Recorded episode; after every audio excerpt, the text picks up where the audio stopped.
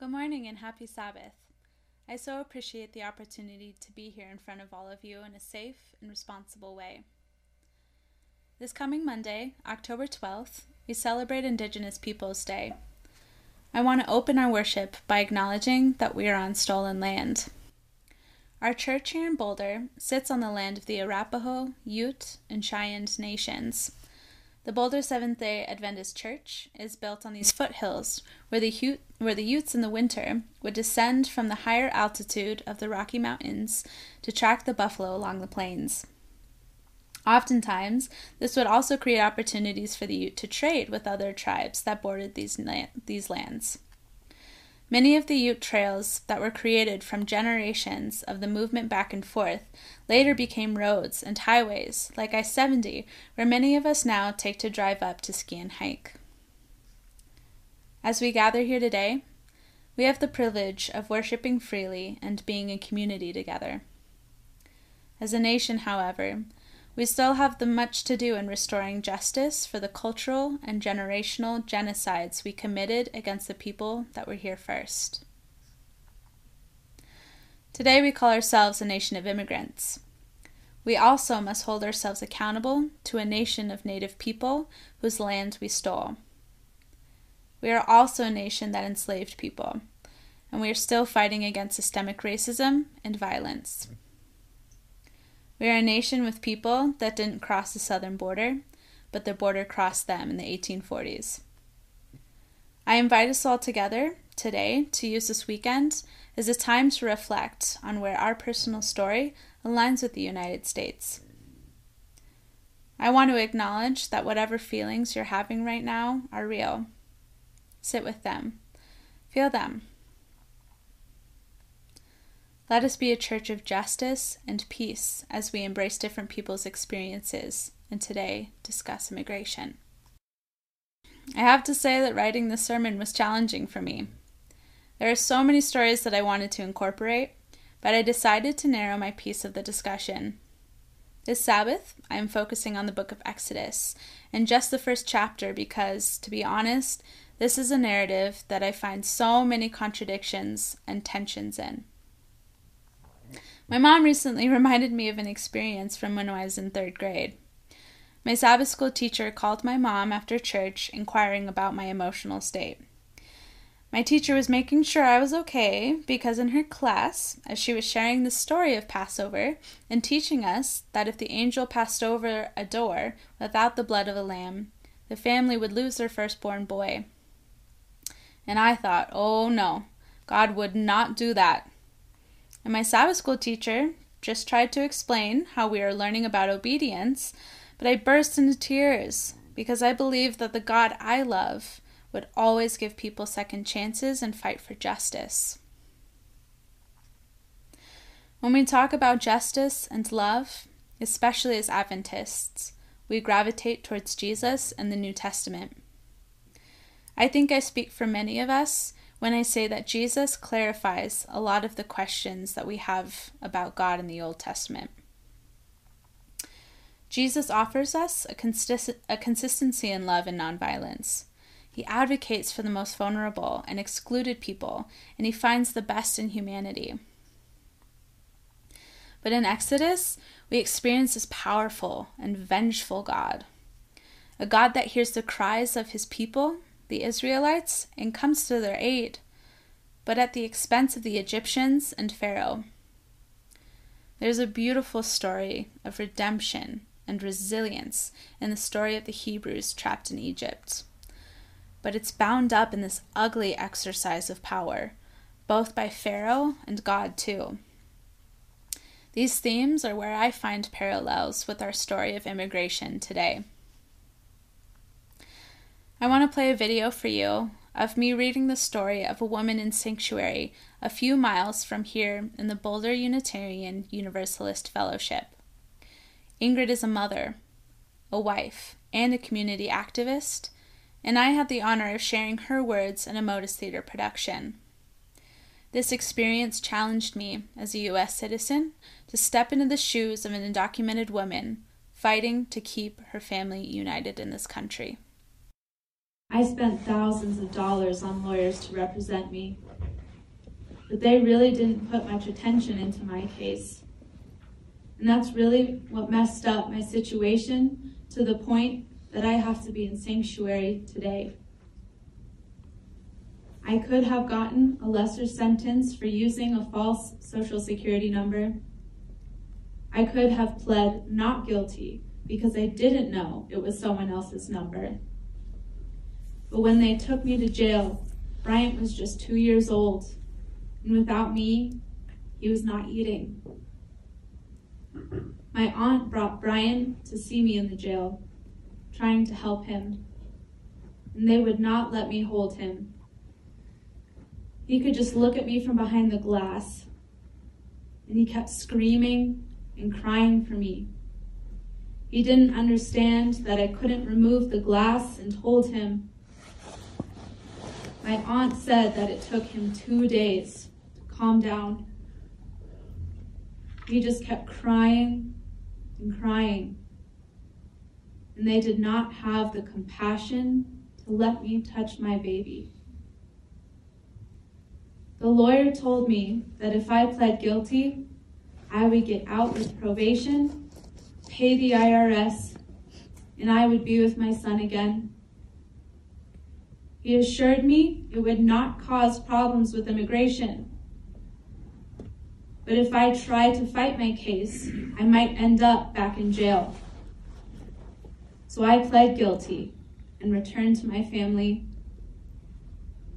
but the lawyer did not understand immigration law, and pleading guilty has ruined my life. I found out that the woman whose social security number I used got in a lot of trouble because I used her number. She was on benefits, and the government took them away and accused her of working at the nursing home. It was very hard on her family they needed their benefits. She suffered a lot, and I feel terrible about that.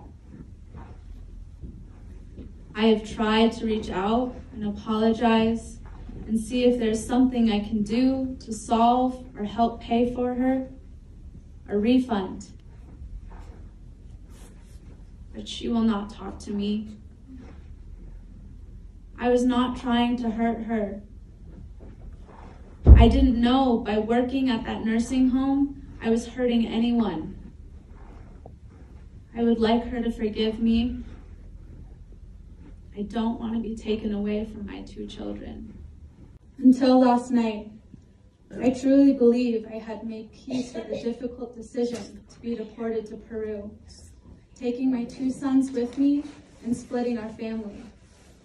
I was too tired to keep fighting and face the long-term prospects of sanctuary. I was hopeful I'd find a way to start my life over again. But then the reality started to hit. Brian, my older son in fourth grade, was crying and begging me not to go and force him to leave our home and his school. You see, it's not just me, like it was when I came to the U.S. as a teenager. Now it's my two kids, who are both US citizens, and thinking about taking them back there, away from their country. I didn't finish my degree. I don't have a profession or a way to start from zero, and there's not really anything more than sustenance I could provide them. My aunt, who recently returned from Peru, shared with me the devastating poverty the country is facing in the aftermath of Venezuela's economic crisis.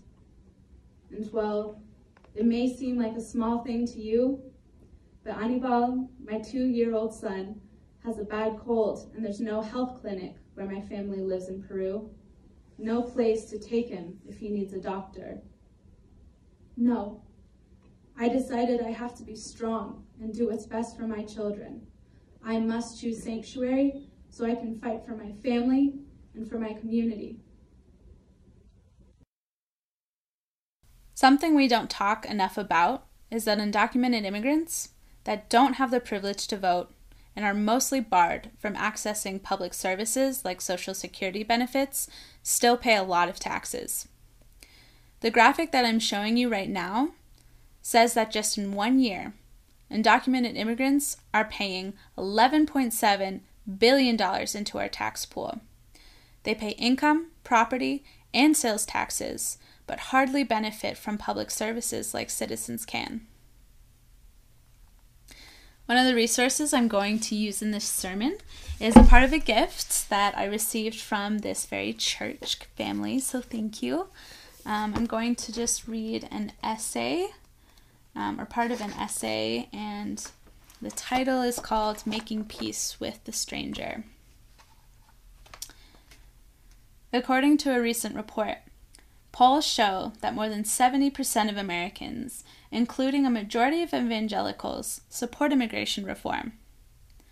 Elements of this reform include strengthening the enforcement of immigration laws at the border and throughout the country, fixing the legal immigration system so that employers can legally hire workers that they need, keeping families together, and allowing undocumented immigrants to earn legal status and eventually citizenship by paying fines and penalties, learning English, and going to the back of the legal immigration line.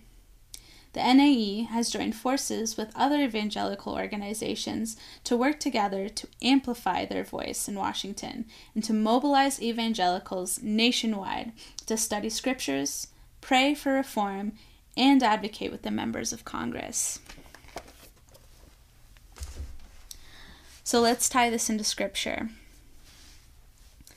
In the first chapter of Exodus, we read the rise of power by a new Pharaoh in Egypt.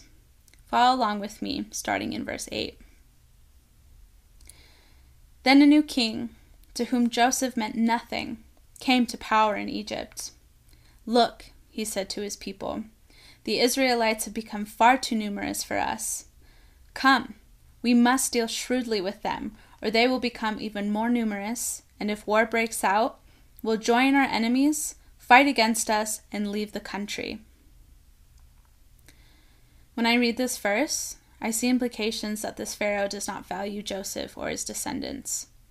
He is establishing his own power and self interest. Joseph means nothing. How is Pharaoh dehumanizing the Hebrews here? Verse 9 initiates a division between the Egyptians and Israelites. It is Pharaoh's people against God's people. And Pharaoh offers a warning If we let them prosper, we shall perish. Verse 11 continues So the Egyptians put slave masters over the Israelites to oppress them with forced labor, and they built two store cities for Pharaoh. But the more they were oppressed, the more they multiplied and spread. So the Egyptians came to dread the Israelites and worked them ruthlessly. They made their lives bitter with harsh labor in brick and mortar and with all kinds of work in the fields. And all their harsh labor, the Egyptians worked them ruthlessly.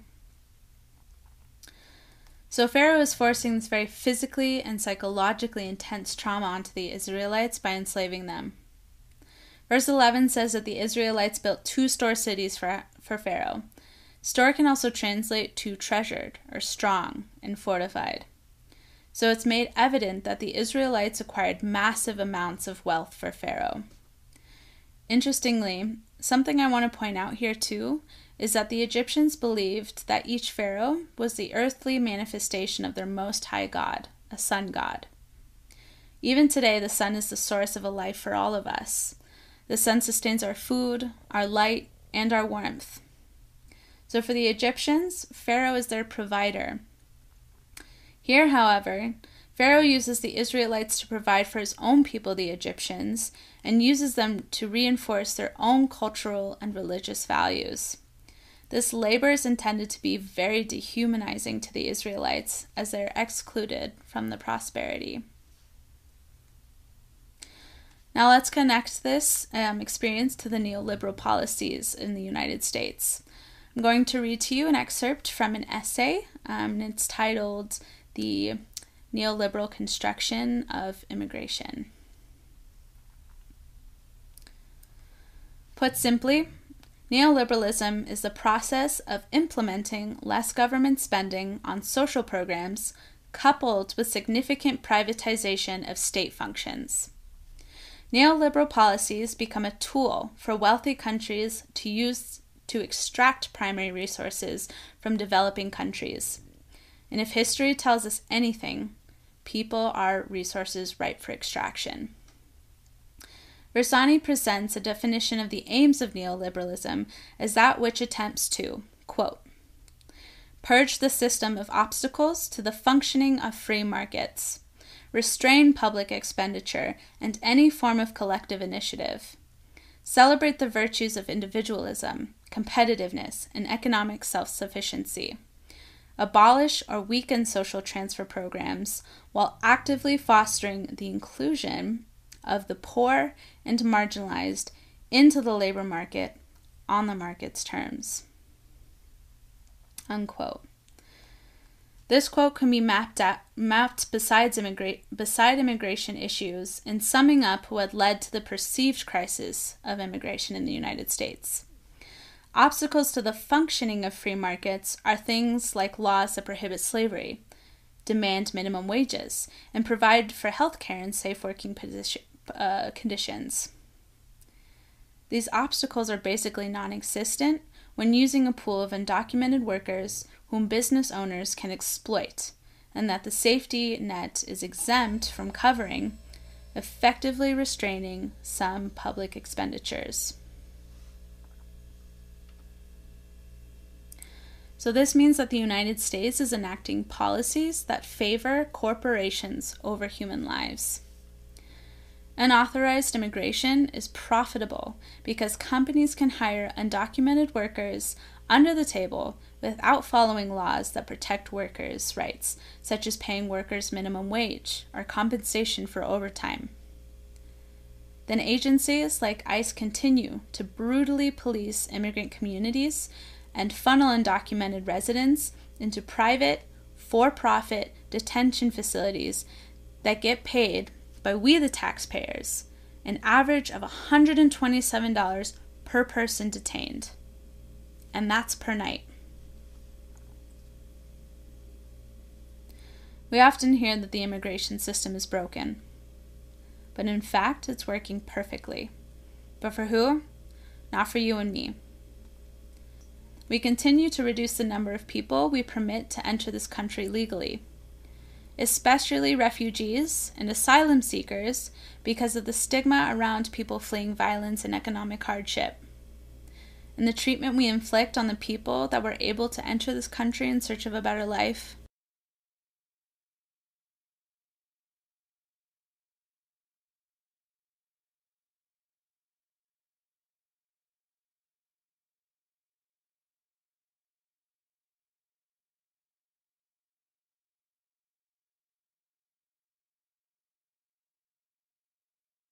Where I find hope, however, is in the book of Exodus. The manipulation and cruelty that Pharaoh again and again tries to force upon the Hebrews does not stifle their ability to thrive. Amazingly, Pharaoh's actions have the opposite effect on the Israelites because despite hardship, they continue to multiply.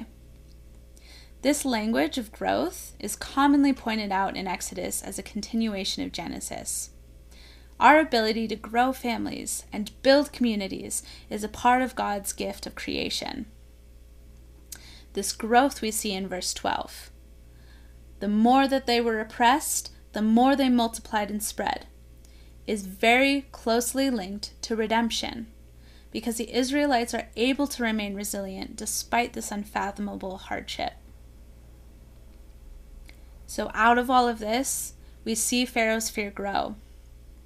He fears the power of the Israelites, and he makes multiple efforts, as we read on, to suppress and control God's people. As we continue through verse 15 through 21. The king of Egypt said to the Hebrew midwives, When are you helping the Hebrew women? When you are helping the Hebrew women during childbirth on, deli- on the delivery stool. If you see that the baby is a boy, kill him. But if it is a girl, let her live. The midwives, however, feared God and did not do what the king of Egypt had told them to do. They let the boys live. Then the king of Egypt summoned the midwives and asked them, Why have you done this? Why have you let the boys live? The midwives answered Pharaoh Hebrew women are not like Egyptian women. They are vigorous and give birth before the midwives arrive. So God was kind to the midwives, and the people increased and became even more numerous. And because the midwives feared God, he gave them families of their own. We see the midwives again connected to birth and growth, disobey Pharaoh by refusing to take part in this violence. They protect the Hebrew babies with their own position. Here we see one of the greatest examples of allyship in this story. But Pharaoh found another way around to carry out his demands. Continue with me in verse 22. Then Pharaoh gave this order to all his people Every Hebrew boy that is born you must throw into the Nile, but let every girl live.